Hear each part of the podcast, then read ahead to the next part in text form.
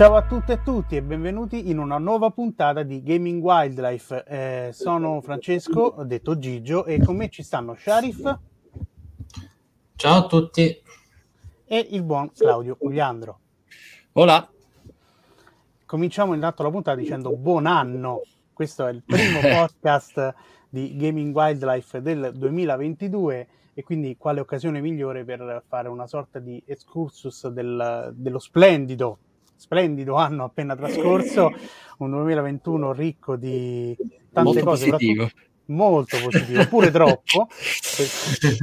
E, e, quindi cominciare eh, partendo da un, un, anno appena passato, un po' così, ma poi ce lo, diranno, ce lo diremo l'un l'altro, cercare di capire che cosa ci aspetta invece nel 2022 che insomma diciamo che da un certo punto di vista, soprattutto videoludico, dovrebbe essere effettivamente quello della rinascita Mm-hmm. io a questo punto sentirei subito l'opinione di Claudio a riguardo. Così, eh? proprio perché vuoi che parli di rinascita. Eh, vabbè, cioè, devo dire mm, che è un anno un po' particolare perché col discorso Covid sostanzialmente potrebbe essere il primo anno di... Poi in realtà spesso ci dimentichiamo cosa è successo con PS4 e Xbox One, dove in realtà i primi giochi totalmente next gen sono stati pubblicati a due anni di distanza dal lancio della console, perché le prime, se non ricordo, erano tipo i primi Batman, Arkham e The Witcher 3, quelli erano i primi giochi multipiatta al di là delle esclusive. E, ehm, quindi probabilmente in realtà nonostante il covid dato che sono annunciate una serie di titoli solo next gen quest'anno forse inizieremo a vedere a chi interessa il cosiddetto gioco next gen in termini di qualità tecnica e robe di quel tipo là a me piacerebbe, diciamo, come, come ambizione, come ispirazione, piacerebbe vedere un videogioco next gen eh, inteso in senso invece creativo, magari, quindi vedere più attenzione sia nei fenomeni, diciamo, di polarizzazione mediatica dell'anno, quindi i vari Gamescom 3, eh, VGA e tutte quelle robe lì, vedere un po' di eh, attenzione nei confronti di certe cose ehm, di, di, di, di, cose più creative ecco, che produttive, mettiamolo in questo modo, anche se è un desiderio insomma, che dubito avrà, avrà, poi riflesso effettivo nella realtà, ma quello è un altro discorso. E, ehm, e niente, poi voglio dire, magari leggere un po' meno storie su misoginia, crunch, potrebbe essere una, una piccola nota di umanità all'interno del settore, poi per il resto, insomma, tanto ecco, non, non, vedo altri motivi, altre cose incredibili che potrebbero accadere perché non credo molto nel discorso metaverse e quindi non vedo di fronte a noi una particolare, non vedo neanche motivi di inversione di tendenze, non, non mi pare che ci sia dal lato della grande produzione il bisogno per esempio di superare il Battle Royale perché vanno abbastanza bene. Né mi pare insomma che, che la scena indie o la scena comunque più creativa sia, sia soffocata perché mi sembra che nel corso degli anni insomma abbiamo sempre delle, delle belle cose. E quindi davvero mm, penso che sarà un anno uguale al 2021 con delle note sicuramente di, di distinzione. Ambisco che non lo sia ma appunto quella è una speranza. Eh, io onestamente è stato un po' un anno di alti e bassi. Diciamo che secondo me più che il problema di giochi è stato proprio il problema di hardware, perché secondo me è quello che veramente poi ha impattato da un certo punto di vista, secondo me. Mm. Nel senso che, ecco, pensando pure ai Game, ai game Awards, che, no, che, sono stati comunque, diciamo, uno dei, dei, picchi più alti anche a livello di polemiche, se vogliamo. Mm. Eh, io penso soprattutto a Sony. Io, io adesso sono da diverso tempo che ragiono sempre su quel povero Returnal che me l'hanno tutti bistrattato no? durante durante il tempo. E, e, una delle motivazioni che ho sentito di più è, visto che ci sono pochi PS5, l'hanno giocato in pochi. E io dico, sì, ok, è sicuramente una piccola verità, però che vuol dire che adesso allora, visto che l'hanno giocato in pochi, allora magari un gioco è meno meritevole? Cioè, nel senso, ehm, non so come mi è uscita fuori questa riflessione così molto estemporanea, però credo che rifletta il fatto che anche la penuria di hardware ha fatto sì che questo 2021 sia stato poco giocato proprio in tanti sensi. Poi ovviamente qui parliamo per lo più di mainstream, perché se andiamo a vedere appunto come il lato indipendente, in realtà lì quel fermento un po' c'è stato. Vero anche che gran parte è derivato da produzioni che erano molto poco indipendenti.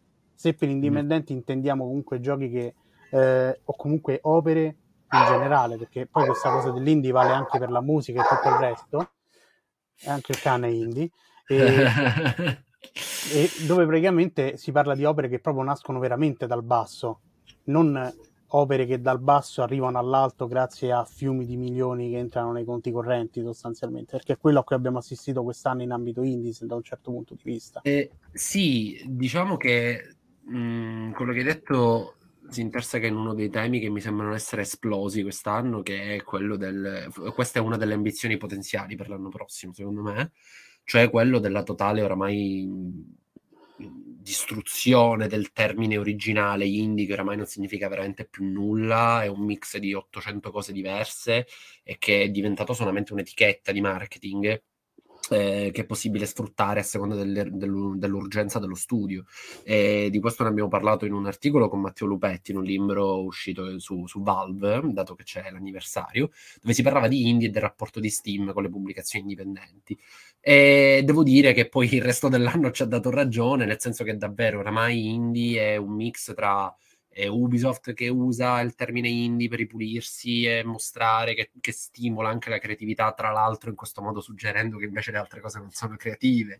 E giochi con dietro Sony che però siccome tramite una serie di passaggi sembrano sostanzialmente autoprodotti, allora eh, sono, eh, sono indie. E forse una delle ambizioni per l'anno prossimo è trovare un nuovo termine, trovare un nuovo modo di parlare di quello che oggi definiamo indie, cioè queste robe un po' più creative che arrivano dal basso, che non seguono certe logiche, senza doverci per forza associare alla concezione tradizionale legata al avere un publisher e avere un budget che eccede un numero che varia a seconda delle condizioni di mercato. Perché quello che hai detto tu è giusto, però poi appunto se uno ci ragiona dice sicuramente Returnal l'ha giocato più gente di chi per esempio ha giocato che cazzo ne so, Inscription cioè, è, è, comunque quello, nessuno pone il dubbio sul, eh, sul perché, che, che, poi questa cosa in qualche modo rischia, non so se avete questa sensazione con i VGA, rischia in qualche modo di soffocare anche il discorso, cioè quando il AAA prova ad essere un pochettino creativo, sembra che lo spazio per, per le robe creative è quello degli indie quindi poi, come hai detto tu, quando si arriva a giudicare il tripla, no vabbè, ma Returnal non l'ha giocato nessuno, quindi siccome tutta la componente invece che magari è un bel gioco sembra non interessare, no, allora quello lo puniamo perché ci sono tripla che sono stati più giocati, che è un paradosso, cioè punire il tripla solo perché esiste tra l'altro approcci indie, solo perché una volta tanto prova a fare una cosa nuova, penso a Death Stranding, penso a pochi casi in questa generazione. Mm. Sì, tra l'altro è una scusa che non penso regga perché invece Ratchet Clank pure che in esclusiva PlayStation 5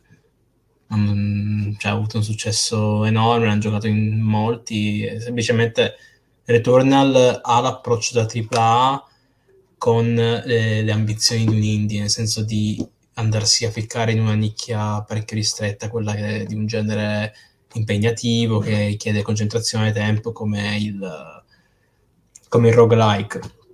Però a parte questo, io, mm, ho visto molta delusione in generale tra, tra, i videogiocatori, tra gli appassionati, tra gente anche in generale della professione riguardo al 2021 perché, perché oggettivamente sono usciti pochi titoli AAA infatti molti sono stati rimandati, alcuni cancellati, alcuni...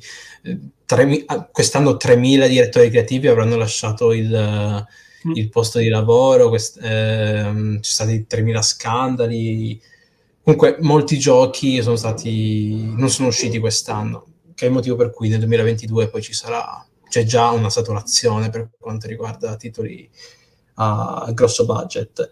E quindi la percezione collettiva è stata che è stato un anno debole. I VGA soprattutto c'era l'idea che i cinque candidati fossero giochi uh, poco appetibili per, per un tipo di premiazione del genere. Però posso dire, cioè, mh, mm, come dire, personalmente ehm, questa cosa mi sembra un po' da non appassionati di videogiochi, ma appassionati del dibattito pubblico sui videogiochi. Cioè, mh, mm, dire quest'anno sono usciti pochi giochi implica, eh, lo so che stavi riportando un discorso, lo so che, che non è quello che pensi tu, però so che può sembrare stronza come affermazione, però dico, non si può dire seriamente sono usciti pochi giochi. Perché mh, bisogna, ehm, perché se veramente si ha questa percezione, significa che si segue solo il dibattito mainstream e che non, si ha una, non bisogna aver studiato per, per seguire altre scene se ti piacciono davvero i videogiochi Certo. È, uscita la qualunque su tutte le piattaforme disponibili. Cioè, ma, ma, che vuol dire? Cioè, c'è il proble- gli sviluppatori hanno il problema che competono con 10.000 robe che escono ogni settimana e c'è chi si mm-hmm. permette di dire non è uscito niente. Ma, ma ehm, cioè, ah, perché molti ragionano con, con, la percezione che appunto viene costruita da, dai i, da, tra le, le, le, big three, diciamo, non Nintendo, Sony okay. e Microsoft. Anche se Microsoft, devo dire che ovviamente con Game Pass quest'anno soprattutto, ci prova, ogni, ci prova. ogni due settimane la gente scopriva un, nu- nuovi giochi, non, non al singolare, al plurale, nuovi giochi. Ogni due settimane più o meno uscivano cose mm, che sono per me alla fine dei conti, facendo appunto, i conti di quello che ho giocato quest'anno, anche le cose più, più belle e interessanti ma in generale anche di magari gli ultimi due o tre anni, perché mh, anche là, ritornando sempre al discorso, dal punto di vista creativo, c'è molta più carne al fuoco in, in quel settore. Mi dispiace che appunto oggettivamente siano usciti tanti giochi in generale, però la percezione che le persone hanno poi di, di quello è che siccome non sono usciti tanti AAA invece, è come se non fossero usciti i giochi. Quindi mm, è, il motivo, è una situazione un po' triste. Ed è il motivo poi per il quale noi ci incazziamo con la stampa, ma non si riesce mai a spiegare la questione del... Quando noi diciamo che è una critica inutile quella del siete venduti, è perché fenomeni come questo dimostrano che non c'è bisogno di comprare la stampa. La stampa parla a un pubblico che segue solo ed esclusivamente, cioè la stampa, quel tipo di stampa segue il tipo di prodotti che, che, che, è la stampa stessa che deve sperare che abbiano successo, perché rappresentano il loro palinsesto per due o tre settimane fino a che non esce l'altro AAA. Mm, se, sì. se, cioè, se, non c'è il AAA, nessuno si interessa a niente e sono sempre proiettati al the next big thing. Ed è per quello che probabilmente io ho già i coglioni pieni di Elden Ring prima che sia uscito, perché in un anno in cui non è uscito nulla e in un'utenza che è molto attenta a quello, mi hanno già bombardato eccessivamente. Anche quando non volevo, perché mi arrivavano le pubblicità su YouTube, mi arrivavano i consigliati, mi spuntavano su Facebook, eccetera, di robe su un gioco che deve ancora uscire. Quando a me tipo due anni fa arrivavano le sponsorizzate di Elden Ring, mi ricordo. Appena uscito il primo trailer avevo già le sponsorizzate. Due, due anni fa. Anche qui mm, magari un'ambizione dell'anno prossimo è vedere un poco più di attenzione nei confronti di ciò che, di ciò che esiste. sì. Che... Magari non accorgersene solo quando si è in quarantena, così, tanto per dire. O non accorgersene sì. quando l'indie viene citato ai VGA e tutti all'improvviso, sì, no, ma fantastico questo mm. gioco bellissimo che invece nessuno ha recensito quando è uscito ad aprile per esempio così. la sponsorizzata di Unpacking ti, ti no, beh, ecco, forse cercando di essere più concreti possibile, un'ambizione per l'anno prossimo è sperare che Microsoft non faccia come da suo solito e che nel momento in cui ha una posizione dominante mandi a fare a quel paese tutte le sue mh, cose che fa per riuscire ad arrivare a quel punto e poi contraddirle completamente e dire vabbè che me ne frega tanto sto vincendo io e quindi iniziare che ne so con un Game Pass che abbandona l'approccio eh, con anche un supporto agli sviluppatori che gli permette di fare break even e che offre una varietà eh, creativa che comunque stimola, perché i dati a oggi ci dicono comunque che utenza abituata a giocare pochi generi ha iniziato a giocare più cose più, più varie. E penso che questo davvero sia innegabilmente una cosa generale. Io, io, ho giocato un gioco di carte quest'anno, un inscription che non mi sarei mai immaginato. Vabbè, quello, su, quello, quello, non è su, su, Game Pass purtroppo. Però ecco, questa potrebbe essere per esempio un, una cosa concreta. Non so se voi siete d'accordo, però insomma sì, no, eh, sicuramente gli indie sono stati una delle cose belle, diciamo, di quest'anno, perché eh, paradossalmente, proprio grazie alla penuria di AAA, c'è stato un, uh, un gran fermento invece per il videogioco indipendente e quindi anche per esperienze che esulavano dal solito. S Inscription mm. ovviamente che è stato proprio il gioco cardine anche, per, anche interno in redazione perché comunque alla fine l'uno mm. dopo l'altro ci siamo cascati tutti nel, nel Turbine Inscription o comunque abbiamo tutti provato giochi comunque sempre di, di Mullins. Io, per esempio, ho iniziato Pony Island, sono rimasto quasi mm-hmm. sconvolto. Però anche lì, per esempio, poi mi sono andato a recuperare tutta una serie di esperienze come Golf Club Wasteland, eh, mi sono andato a recuperare Loop Hero. Eh, Everwood sì, ma mi serviva il pad per giocarci e non ce l'avevo il pad quando stavo in vacanza, quindi l'ho, l'ho un attimo mm. accantonato. Però ecco, diciamo, c'è stata la possibilità di poter scoprire effettivamente poi tutto quel sottobosco indipendente eh, che ha tanto da dire. E quindi forse eh, insomma, toccherebbe quasi sperare che rimandano qualche altro tripla l'anno prossimo così magari abbiamo una consacrazione un po' più diretta del, del panorama. Fermo restando che purtroppo il grosso limite dell'India è che gran parte delle volte rimane incastrato su PC Vero che non servono PC di chissà quale livello per giocare determinati giochi. Beh, però anche in questo Microsoft ha dimostrato che non è che l'indie che rimane incastrato, è che sono le piattaforme leader che non hanno tutto questo interesse ad aprirsi e dare mm. opportunità, perché poi comunque in realtà poi Switch è da tutti considerata la piattaforma degli indie.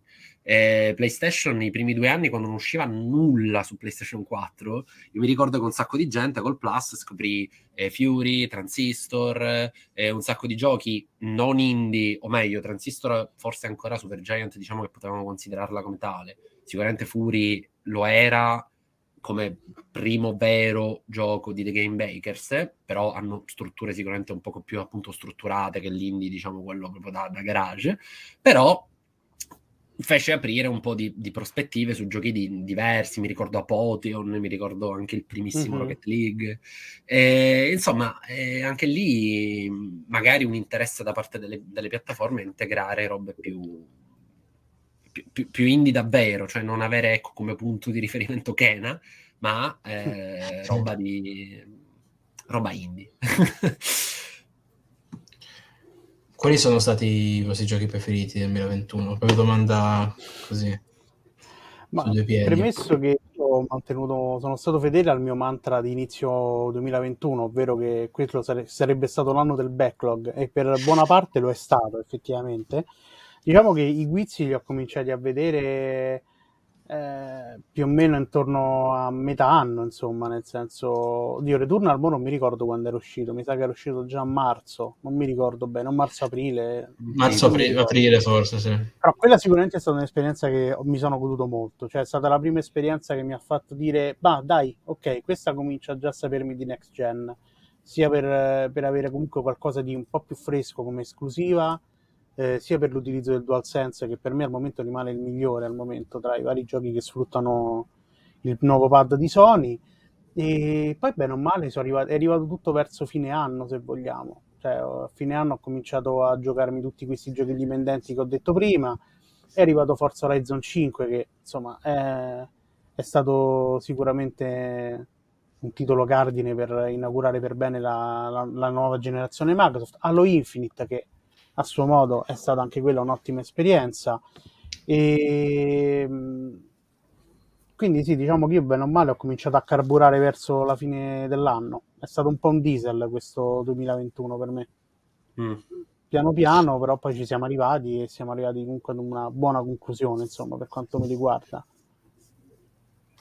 Ma eh, io diciamo che ho visto due grandi pattern nel mondo del medio budget e indie che, che mi sono sembrati interessanti. Da un lato il ritorno di queste esperienze che, che fanno un po' un mix tra componente musicale robe come The Longest Road on Earth, Genesis Noir, che sono, in gra- sono state in grado di giocare molto su un tipo di esperienza che, che per me è sempre molto bella perché mh, ha una capacità di essere come un What Remains of Edith Finch, sempre molto, ehm, cioè ti ingaggia dal punto di vista narrativo, è ludico, quindi non è mai ti spiego nella prima ora la trama o il gameplay e poi al massimo evolve una delle due cose.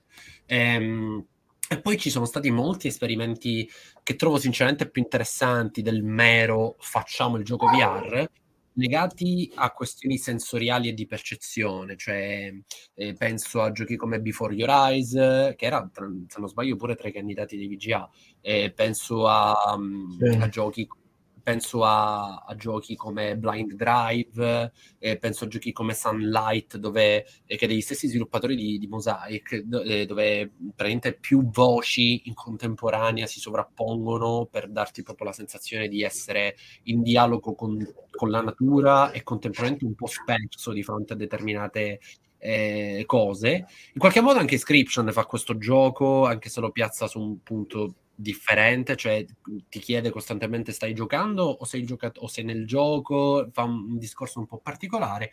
Devo dire che cioè, volendo trovare un punto di contatto tra alcune delle esperienze eh, è questo come tema dell'anno. Poi come giochi preferiti, come giochi insomma che mi sono piaciuti ce ne sono tanti, ma diciamo bah, citati nel corso dell'anno nei vari podcast così non, non mi verrebbe una, una lista completa.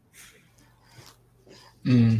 Eh, io concordo con te sul, su, su, quanto riguarda tanti giochi diversi che provano tante cose diverse. Eh, mi vengono in mente adesso tre che mi hanno abbastanza stupito quest'anno. In realtà, due di questi li ho giocati il loop temporale.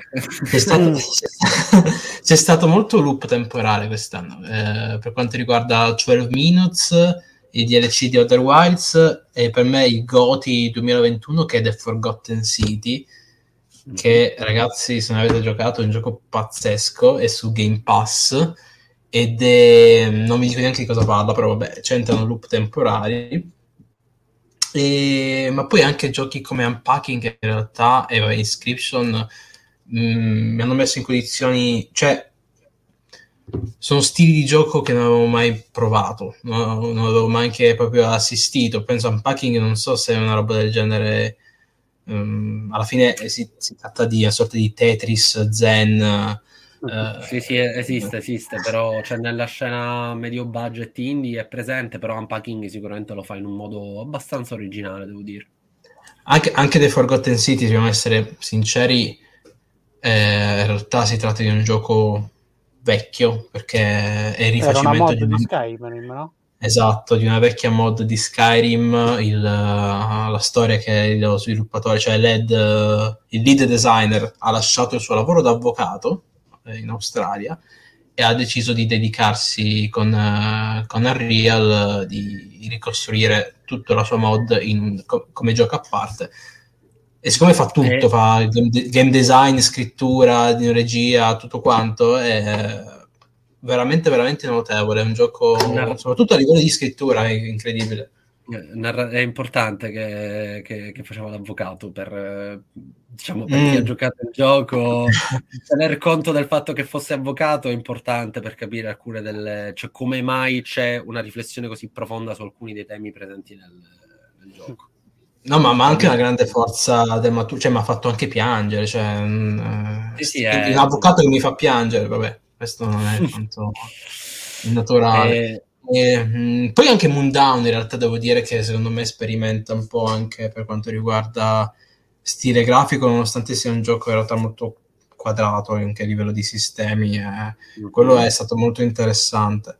Poi per il resto ho giocato per la prima volta, ho giocato la Final Cut di Disco Elysium, ehm, che, che, è stata, vabbè, che è il gioco della vita, che è, è stata, stata, e soprattutto a livello di voice acting. Adesso non ho seguito i VGA in realtà, uh, non so se sono stati candidati. No, non era, non era, candidato perché non era candidato. Ma no, no, non dico per, per, il miglior gioco, miglior indie, quel che è, dico per no, gli no, attori. Per che... No, ed è perché Disco Elysium aveva partecipato nel 2019, quindi non, mm.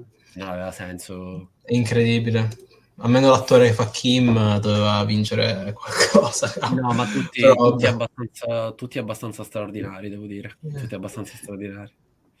Quindi e... c'è stato, cioè, sono, sono, molti giochi eterogenei, questi che ho citato, che mi hanno veramente stupito. Ma poi la, la cosa bella è che tipo scoprivo di un gioco la mattina se vi ricordate in chat mi dicevo, oh ma che è sto Forgotten City? Tipo, e poi la sera l'avevo finito, raga, è incredibile, così no, per repente 10 giochi. cosa che mi ha pure fatto incazzare perché te ne avevo parlato, ti avevo detto che era un bel gioco. Eh, vabbè, ma, ma, bisogna trovarci, secondo me. Cioè, io non sai quanta roba che ho il direttorso che mi consiglia tutte le volte, certo. gioca questo, gioca... però regà, il backlog purtroppo è una bruttissima bestia. Io poi per dire è qui per dire l'anno sapete con che gioco l'ho inaugurato, no? Ve l'ho già detto pure su ho inaugurato con Dante's Inferno perché mi ero promesso mm. che volevo giocarlo. Io vi assicuro che è un'esperienza sovrannaturale. Secondo me, per noi che siamo italiani, per noi che conosciamo Dante, vedere quello che hanno fatto con Dante's Inferno è meraviglioso perché non si capisce come gli è potuto venire in mente a Electronic Arts di fare un, il loro God of War. Però non avendo più la mitologia greca abbiamo detto prendiamo la divina come hanno fatto una roba è talmente brutto che fa il giro e diventa bello. Poi è anche, è anche piacevole da giocare, eh, perché alla fine comunque è un God of War, cioè vecchio stampo. Era Visceral? Sì. sì. Ok. Eh, quindi è un God of War vecchio stampo, si, gioca, si lascia giocare tranquillamente, però ha delle trovate proprio artistiche che uno pensa a Dante e quello che ha studiato e poi lo vedi lì e dici no, vabbè no. Sono proprio, proprio americani, sono proprio americani. Sì, sì. Cioè, solo l'inizio di Dante che devi combattere la morte per motivi a, a me oscuri, è, già quello è un inizio proprio a fulmicotone. E... di combattere io... i bambini? Mm? Io i bambini, diceva. Vabbè, sì, ma vero, i bambini, i bambini sono, i bambini con le sono... lame.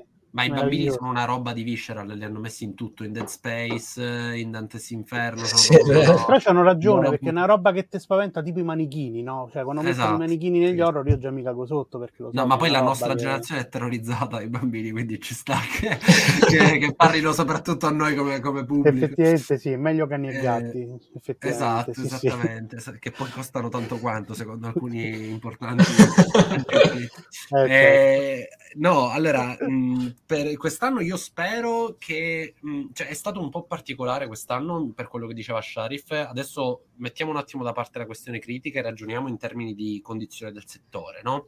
Cioè il discorso del non c'erano giochi che effettivamente tutti dicono io quando leggevo queste cose volevo spararmi e non c'è quel titolo che solo per il nome merita il Goti che era una roba che volevo dire, ma che cazzo significa questa cosa che hai detto?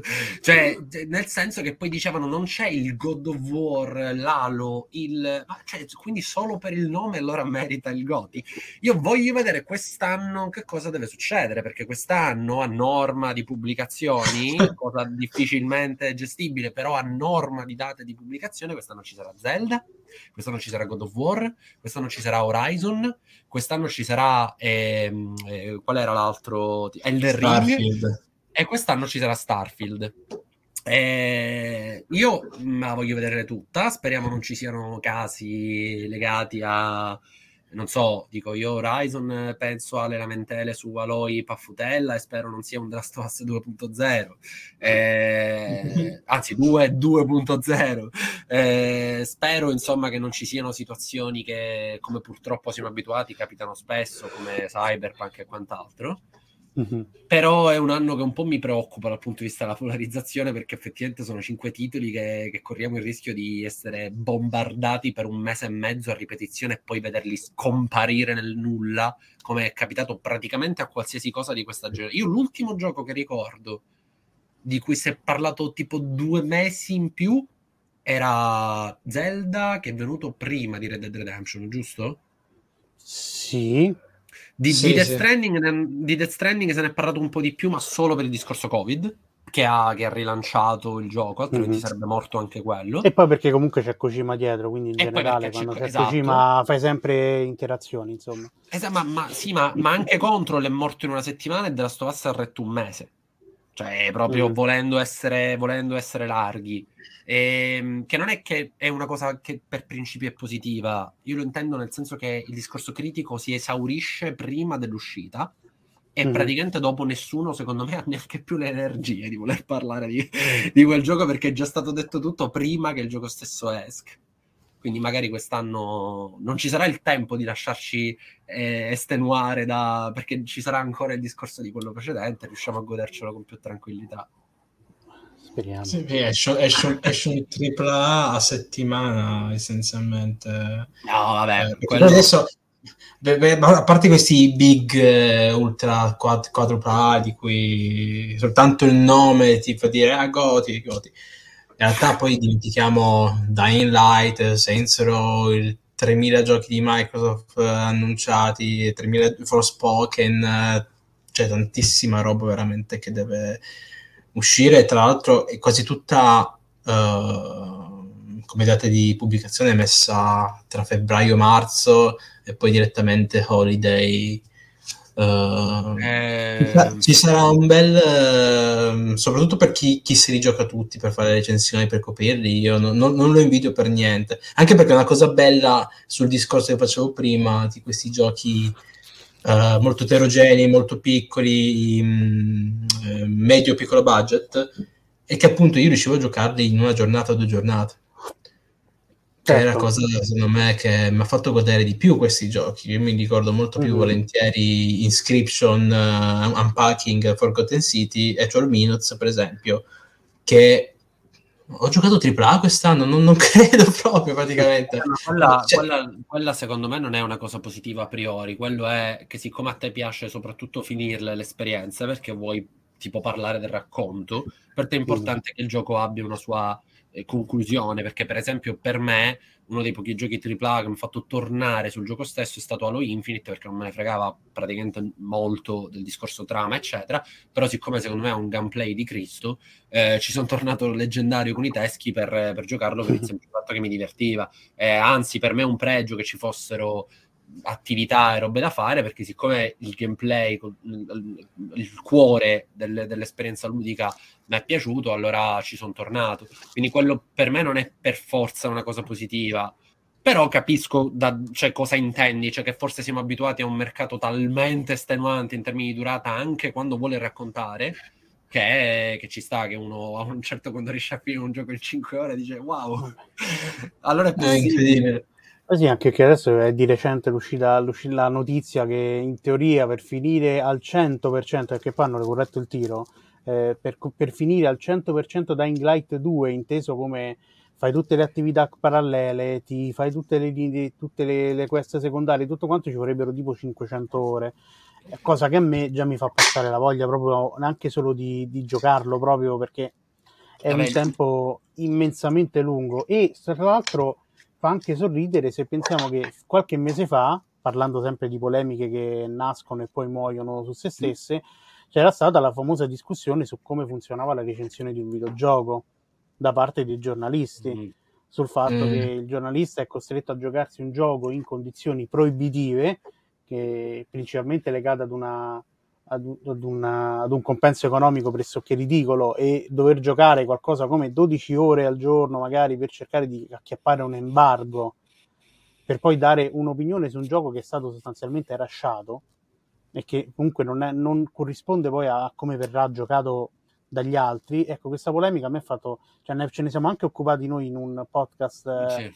a parte, ma appunto anche lì eh, già, già, è finito tutto a Tarlucce e Vino e quindi probabilmente ci saranno altri giochi che verranno lasciati immagino la gente no, questo, questo discorso tornerà, tornerà secondo me quest'anno perché eh, sì, il problema è che i discorsi dicevo... tornano capito?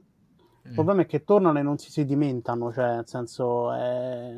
cioè, quello che dovrà farsi la recensione di Elden Ring io già insomma gli vorrei dare un abbraccio capito virtuale perché No, ma Dio solo sa mm. quello che dovrà fare per riuscire a terminare il gioco e dover fare anche una recensione che poi tanto sarà 10 su 10 perché ma guarda, di, di, questo c'è sempre da, da, tenere in considerazione un sacco di fattori, perché ecco, magari anche questa, dico, rimanendo in tema sulla puntata, magari può essere un'ambizione di quest'anno. Cioè, dato che abbiamo capito, oramai mi sembra evidente, tante volte le ripetiamo queste cose, che è inutile cercare di ehm, risolvere metto le virgolette perché per me non è da risolvere, per me il problema è la percentuale di disponibilità di quello che è un lavoro di eh, critica del prodotto che per me può essere fatto, cioè per, al, al, di là del fatto che secondo me quella su Dying Light 2 è stata principalmente disinformazione perché Dying Light 2 chi ha seguito insomma fino ad oggi lo sviluppo è un gioco dove fai delle scelte narrative stile Fallout New Vegas che ti portano ad avere proprio intere zone che non sono più accessibili.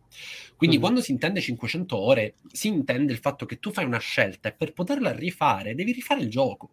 Sì. Quindi è chiaro che 500 ore, se uno dice per, fa- per, completare Fallout New Vegas in ogni sua quest, in ogni possibilità ci metti 500 ore, è una cosa comprensibile per chi conosce un GDR fatto con quell'approccio lì.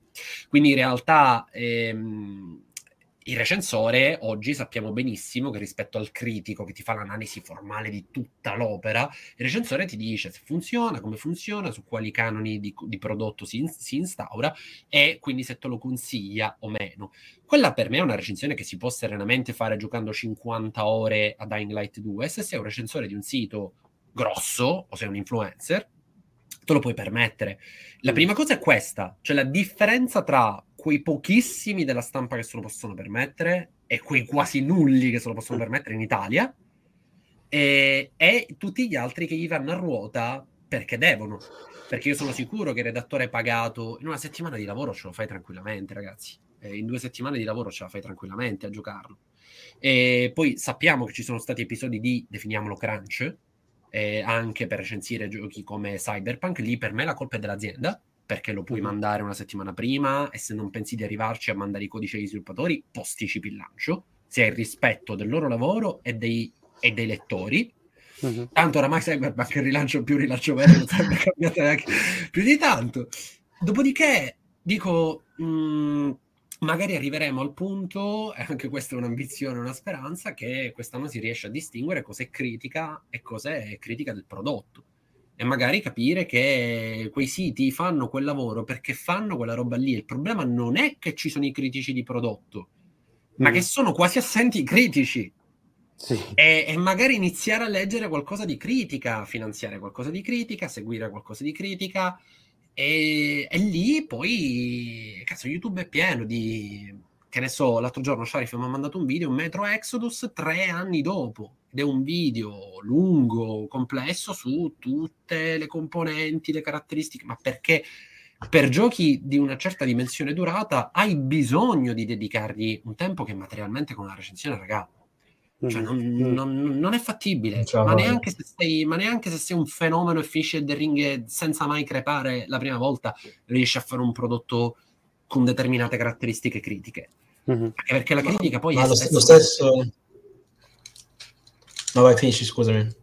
No, dico anche perché la critica è soprattutto dialogo pure con gli altri, non è solo il rapporto del critico con l'opera, ma la necessità mm-hmm. di mettere in discussione quello che fai. Quindi se non puoi vedere le reazioni di altri critici del pubblico, è comunque una critica un po' monca, è una critica che tiene conto mm. solo della forma dell'opera e non per esempio di come è stato recepito, del contesto in cui è stato calato. Cioè, per me parlare di The Last of Us 2 e Death Stranding senza tenere conto della recezione del pubblico è un modo monco di parlare di quei due giochi. E, e quindi la si fa dopo, proprio strutturalmente andrebbe fatta dopo la critica, a mio parere.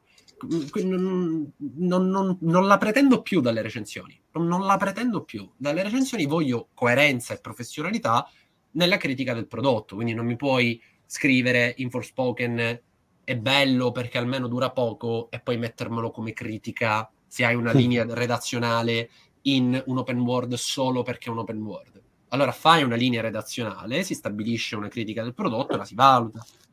Mm. C'è una cosa che volevo dire, mi sono dimenticato. Uh... no. Si parlava di critica. Scusate il rant, però. Sì. No, no, ma è giusto anche che insomma, noi ci siamo battuti in prima battaglia. Insomma, siamo sempre in prima linea per cercare di dare nuove prospettive. Insomma, non, non lo diciamo neanche come flex, ma proprio sì, l'intenzione esatto. nostra come redazione. Tra l'altro, anche noi abbiamo fatto dei cambi insomma interessanti come aver rimodulato un po', diciamo, per esempio, il discorso news, per esempio.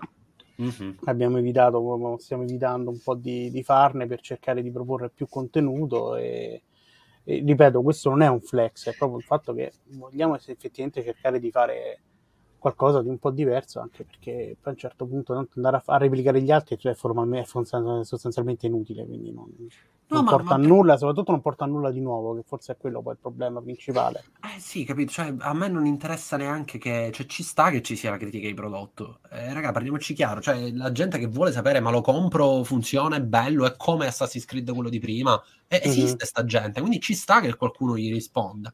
Ci sta, cioè è normale. Il problema è che il 99,99% di quello che si scrive Mm-hmm. E, e, che quindi è ovvio che formi un'utenza che vuole solo sapere se è uguale all'Assassin's Creed di prima. Quello per me è il, il punto della questione. E, e, il problema è sempre lo stesso, cioè che la maggior parte della gente ha già deciso se un gioco è bello o brutto, lo compro o non lo compro, lo preordino o meno, cioè molto prima del, dell'effettiva uscita o l'uscita delle recensioni. Sì, e perché lo ha deciso? Perché, perché è stata convinta. È stata convinta, ma... Eh, eh, ma è, è questo, da questo punto di vista il recensore non, eh, cioè non serve a convincere il pubblico comp- per comprare un videogioco, è una questione di PR del, dell'azienda che promuove il gioco, della comunicazione che c'è, e poi anche di recensori stessi che fanno le preview, fanno, come dire, seguono lo sviluppo, eccetera, oh, ci vengono invitati okay. qua, allora, qua, eccetera, intanto, eccetera. Intanto quello, quindi non confondiamo la singola recensione con la... Ah, mi sono ricordato cosa volevo dire. Scusa. Che avevi detto che uh, di, di, giochi che vengono recensiti completamente, una critica anni mm. dopo. No? Devo dire che anche lo stesso Sabaku, soltanto l'anno scorso, ha fatto, ha fatto ha iniziato a fare la sua anima oscura su Dark Souls 3, per esempio, che è un gioco mm. del 2016. Quindi quattro anni dopo si è messo a fare la recensione di Dark Souls. Vabbè, ma quella, infatti, quella non è una recensione, quella è un percorso critico. Appunto. Sì, no, infatti. infatti... Guarda, eh, ma ripeto, poi... Eh, no, infatti, no, solo, no, rispetto per questo, volevo aggiungere solo questo discorso. No, ma, ma, poi non confondere, non confondere, l'attività della singola recensione col percorso invece che ti fa tutto il... Cioè, quando poi piangiamo e diciamo no perché abbiamo sbagliato con Cyberpunk 2077, noi come settore, diciamo, no?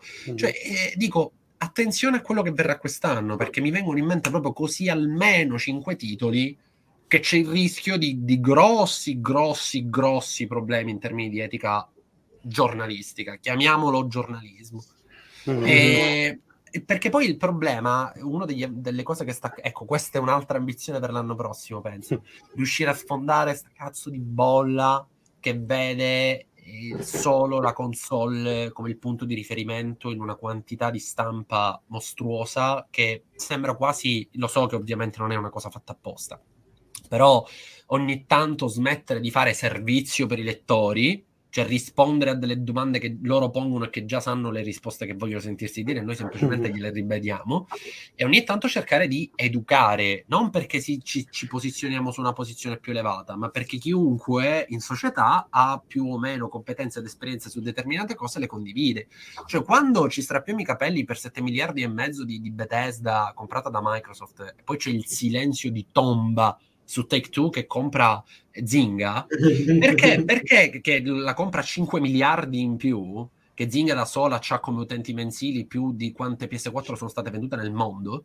Cioè, facciamoci una domanda, perché poi, poi c'è, poi c'è il, la Gamescom, Sony parte con la presentazione di PS5 col trailer di GTA Online, e la gente si strappa i capelli, ma com'è possibile GTA Online dopo otto anni che il gioco è uscito? Ecco te l'ho spiegato, perché durante il corso dell'anno ti faccio vedere che Take-Two spende 5 miliardi in più di tutta Zenimax per comprare un'azienda solo per farle fare le versioni online su cellulare, eccetera, dei giochi che hanno nel loro portfolio.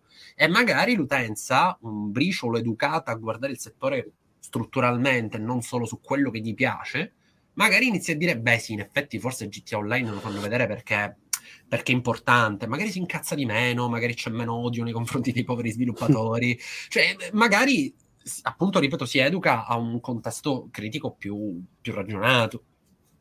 Mm-hmm. Beh, c'è, anche, c'è una differenza con la sale, nel senso ovviamente il, il discorso Xbox e Zenimax eh, era molto più pop, molto più approcciabile, molto più anche mm, invitava molto di più al, al dialogo, al discorso tra eh, ah, chissà stai... se metteranno Doom, se faranno questo, poi sì, Zinga, ma... e, Zinga si chiama. Tutto... Sì, ma tutto giusto, ma mi stai dando principi da influencer, non da giornalista. Cioè il giornalista non deve seguire la cosa che è più pop, che è più vendibile, che genera più discorso. Il giornalista mm. deve seguire... Eh, figlio nella... mio, immagino tu lo sappia anche te che No, no, ma infatti non, non va così. No, ho capito, però una cosa è ribaltare completamente una linea redazionale, però un'altra è avere la news e basta, quando poi sulla roba di Zenimax ci si è montato e l'approfondimento allo speciale sulla cosa su Twitch e la maratona e il mio cugino, e, cioè Dico mm-hmm. un, un, bilanciamento, anche perché non è che ci voglia tantissimo a presentare in maniera pop l'acquisto per 12 miliardi e mezzo di Zing da parte di Tech 2. Cioè ne puoi parlare anche, guarda, provo a fare lo stronzo e ti dico, l'influencer content creator che vuole polarizzare la sua utenza, quantomeno ne parla dicendo, vedete questi stronzi che adesso vogliono andare nei cellulari a fare i giochini, eh, perché si sono comprati quel... però almeno fai percepire un briciolo di realtà e cioè che guardando proprio al mero dato economico si prende coscienza del, della disparità tra le piattaforme. E, non lo so, cioè, non ti dico, infatti l'ho presentata come ambizione, non ti dico dovrebbero tutti fare così perché è la cosa economicamente più conveniente, però contemporaneamente non, non è che uno dice vabbè l'economically correct amen, allora lo facciamo tutti. Eh, quindi insomma. Vabbè, la stampa risponde anche al tipo di percezione che c'era già di della questione di, di Zinga, in generale del mobile gaming, eh, eccetera, eccetera. Quindi se vedi che c'è una risposta abbastanza asciutta da quel punto di vista, significa che perché non interessa. Cioè, cioè proprio sono due realtà diverse, tra quella videogiochi e belle sì, le storie, però, grafiche, però... e poi il, il, vero denaro, che, cioè il vero de- denaro che, che, circola nell'industria, che appunto è, no, io... riguarda giochi che molti giocatori cioè, appassionati non, non ne frega. Guarda, ora faccio rispondere a Gigi su questo. Io mi limito a dire che io non sono non son d'accordo sul fatto che, cioè, sono d'accordo sul fatto che non interessa, però io sono convinto che l'interesse si plasmi e si formi con la pubblicità, con l'attività quotidiana, con il discutere di un tema, ma perché lo vediamo, perché lo vediamo, perché succede.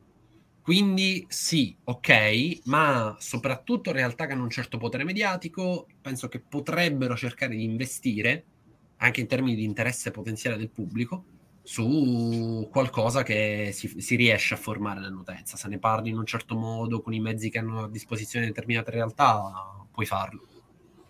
Sì, anche perché poi questa cosa del mobile è, è strano che, cioè, nel senso, io capisco il discorso di Sharif perché effettivamente il mobile gaming è paradossalmente la forma più diffusa di gioco sul pianeta, eh, sia per, per insomma, unità disponibili, nel senso che comunque voglio dire ce l'abbiamo tutti ormai un cellulare, quindi potenzialmente tutti sono dei giocatori mobile, tutti noi abbiamo dei giochetti che siano eh, free, insomma, cioè io pure per esempio, ecco, magari dico no, io penso magari alle console e tutto quanto, però intanto ho il mio giochino mobile che mi gioco la sera quando, quando, quando devo, quando devo andare a dormire.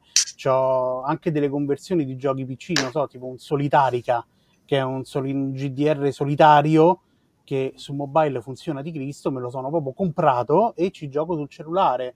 E quindi cioè, il mobile gaming è una realtà che esiste, che però per via delle concezioni classiche del giocatore, quindi anche roba proprio anche a livello, se vogliamo, pure un po' Gamergate da un certo punto di vista, nel senso che dice no, il giocatore non può, il vero videogiocatore non può giocare su mobile, deve forza giocare o su console, se è meglio su PC perché siamo la razza predestinata per il dominio dell'universo. E quindi perché al cellulare ci giocano solo le ragazze tendenzialmente a Candy Crush eh, tutti ignorano il fatto che Zinga comunque abbiamo messo tutte le mani sopra su Farmville in un modo o in un altro e che comunque anche se adesso non è più una, un argomento di tendenza, sì, non ci prova Sharif, non ci crediamo. Tu che sei, ah, sei, il prim- sei, il primo che sono braccia rubate all'agricoltura proprio, quindi di conseguenza e, e, la gente non si rende conto infatti del potere che Take-Two acquisisce prendendosi sostanzialmente il miglior sviluppatore mobile del mondo. E... No, non, però... cioè, non il migliore, però uno veramente enorme. Tra l'altro ignorando pure che comunque sono, ci sono un sacco di sviluppatori diciamo, diciamo più nobili che hanno fatto il loro debutto su mobile. Penso a Bethesda che ha fatto Fallout Shelter, penso all'ignobile Activision Blizzard che comunque vorre- dovrebbe ancora pubblicare Diablo Immortal. Prima o poi lo, forse lo farà, forse non lo farà, non lo sapremo mai. Però ecco, ehm, quindi sì, Dead Game Company. Vista, quindi, da un certo punto di vista, la ghettizzazione volontaria del mercato, cioè del, del, giornalismo, chiamiamolo così proprio, del mobile gaming è abbastanza problematica perché sostanzialmente ehm, mette i paraocchi comunque al gamer in generale. Perché appunto, Ma penso sia anche un po'. Non ci siano esperienze lodevoli sul mobile e che soprattutto poi preclude comunque il fatto che volenti o nolenti, l'iPhone o lo smartphone Android sono la console più diffusa al mondo. E dobbiamo avere Ma- una ma- percezione di questo, secondo me. Ma penso sia perché intorno a mobile gaming c'è una percezione di ehm, mercato che ruota principalmente intorno alle microtransazioni. Ed è vero, eh? Cioè adesso io non voglio, Sì, non è una percezione. cioè non voglio fare... Quindi mh, è difficile per un gamer appassionato. Cioè i gamer Scià. odiano i gamer, i gamer odiano le microtransazioni. Eh. Sì, ma guarda che non è che quello su console invece viva di arte e creatività, eh? Cioè comunque... No, no, cioè- comunque su No, però se pensi a se pensi agli scandali successi successo qualche anno fa con EA o con ehm, cos'era Battlefront e c'era un altro gioco Need uscito quell'anno guarda, dove- al solito, al solito c'è con, con un c'è sacco di giochi insomma c'è, c'è una risposta comunque che si fa sentire da parte del- dell'utenza una risposta invece Sì, dal- poi- dall'utenza del mobile gaming non c'è ovviamente. Quindi c'è, c'è questo, questa, cioè, così che mi spiego questa ghettizzazione del Però è una ghettizzazione che non ha senso perché, cioè, facendo anche un esempio economico, no? Allora, io sono contento magari di spendere 80 euro per il mio nuovo giochino perché ho la mia PlayStation 5 fiammante che mi è costata 400-500 euro. Poi arrivano i possessori di iPhone, che l'iPhone costa il doppio della PlayStation 5, eh, però lì hai, la, hai invece eh, il timore di spendere magari un euro per comprarti quell'esperienza mobile che comunque è fatta bene, è curata e tutto quanto. Cioè, proprio. eh, c'è proprio un sistema valoriale che, che non, che non funziona bene. Eh, perché il mercato purtroppo lì detta la legge Eh, e siccome cioè- i prezzi sono zero, perché sono quasi sempre free to play, è, è così purtroppo. Ma lo stesso vale su PC, chi- il discorso degli sconti, no? Cioè il fatto che Mhm. siccome sai che c'è sempre il momento Gabe, grazie PC Gaming Master Race, oramai n- nessuno compra, nessuno compra a prezzo pieno. Mhm. Eh, che non è un obbligo, sia chiaro, non, non mi interessa minimamente, per dire che la condizione del mercato è, è quella là.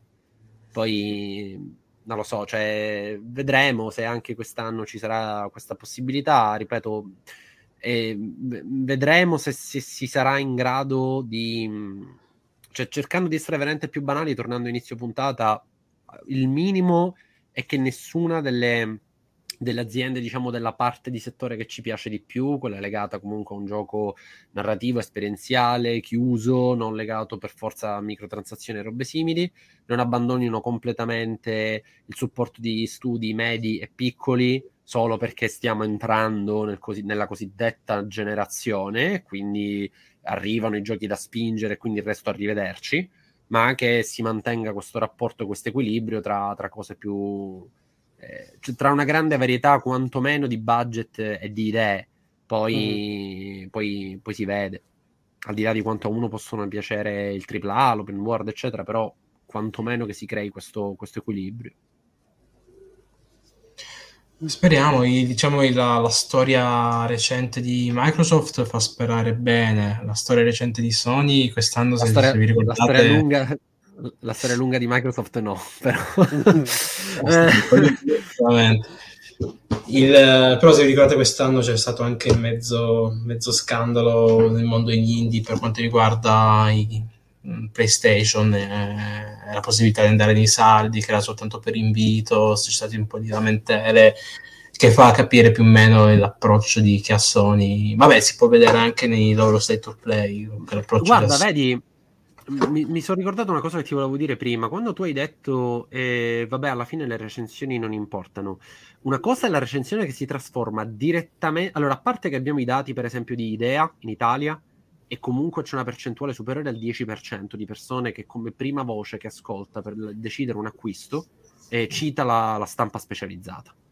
Eh, sono molti di più gli influencer, se non sbaglio superavano il 20%, e il passaparola era quello dominante, quindi l'amico, la persona di cui ci si fida, però gli influencer erano molto forti, ma anche la stampa ha una sua percentuale sostanziosa, quindi intanto attenzione perché la gente stessa lo riconosce.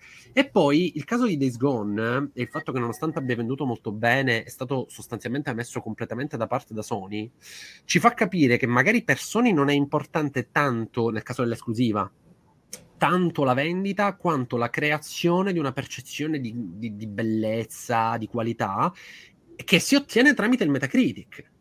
Perché mm. con Ghost of Tsushima invece il discorso è stato diverso. Quindi anche lì magari una stampa che, dato che ha questi segnali dal settore, dato che emergono queste storie, che magari inizi a normalizzare per esempio il voto, lascia stare va messo o non va messo, facciamo uno step addirittura precedente, utilizzarlo in una chiave critica, cioè dire che ne so, questo gioco solo perché ha queste cose qui. Facciamo fallire tutte le IP Sony No, tutto. no, no, par- parlo delle robe tipo quelle cazzo che penso siano condivise, cioè la microtransazione aggressiva, no? Cioè mm-hmm. la mhm. loot box fatta a modi slot machine. Stroncalo stroncalo, fallo la prima, la seconda, mm. la terza, la quarta volta. E ehm, poi mi rendo conto che si parla anche in rarissimi casi di gente che ci lavora, quindi poi ovviamente sono sacrifici, rischi. Per questo mi piacerebbe vederli proprio dai grandi, no? Che magari possono tenere botta. Perché poi diventa la difesa quando vengono criticati. Siamo talmente grandi, abbiamo talmente tanti numeri che, che non ci possono prestare in un certo modo. Bene, allora Mm-hmm. Applica sì. questa politica, fai una scelta, dato che poi li, li, li, si critica, facciamo, ora verranno gli NFT. Il mio timore per l'anno prossimo è che sarà l'anno della normalizzazione degli NFT. Vedremo, sono stati normalizzati i DLC, poi sono state normalizzate le microtransazioni, sono state norm- normalizzate le loot box che sono una cosa leggermente diversa. Vedremo con gli NFT. Eh, Però quando riesulano dal discorso videoludico di per sé, cioè, sì, sì. Mm, sì, sì, però sono l'ennesima, sono l'ennesima occasione di, di, di, mungere l'utenza, è quello il grosso problema, purtroppo.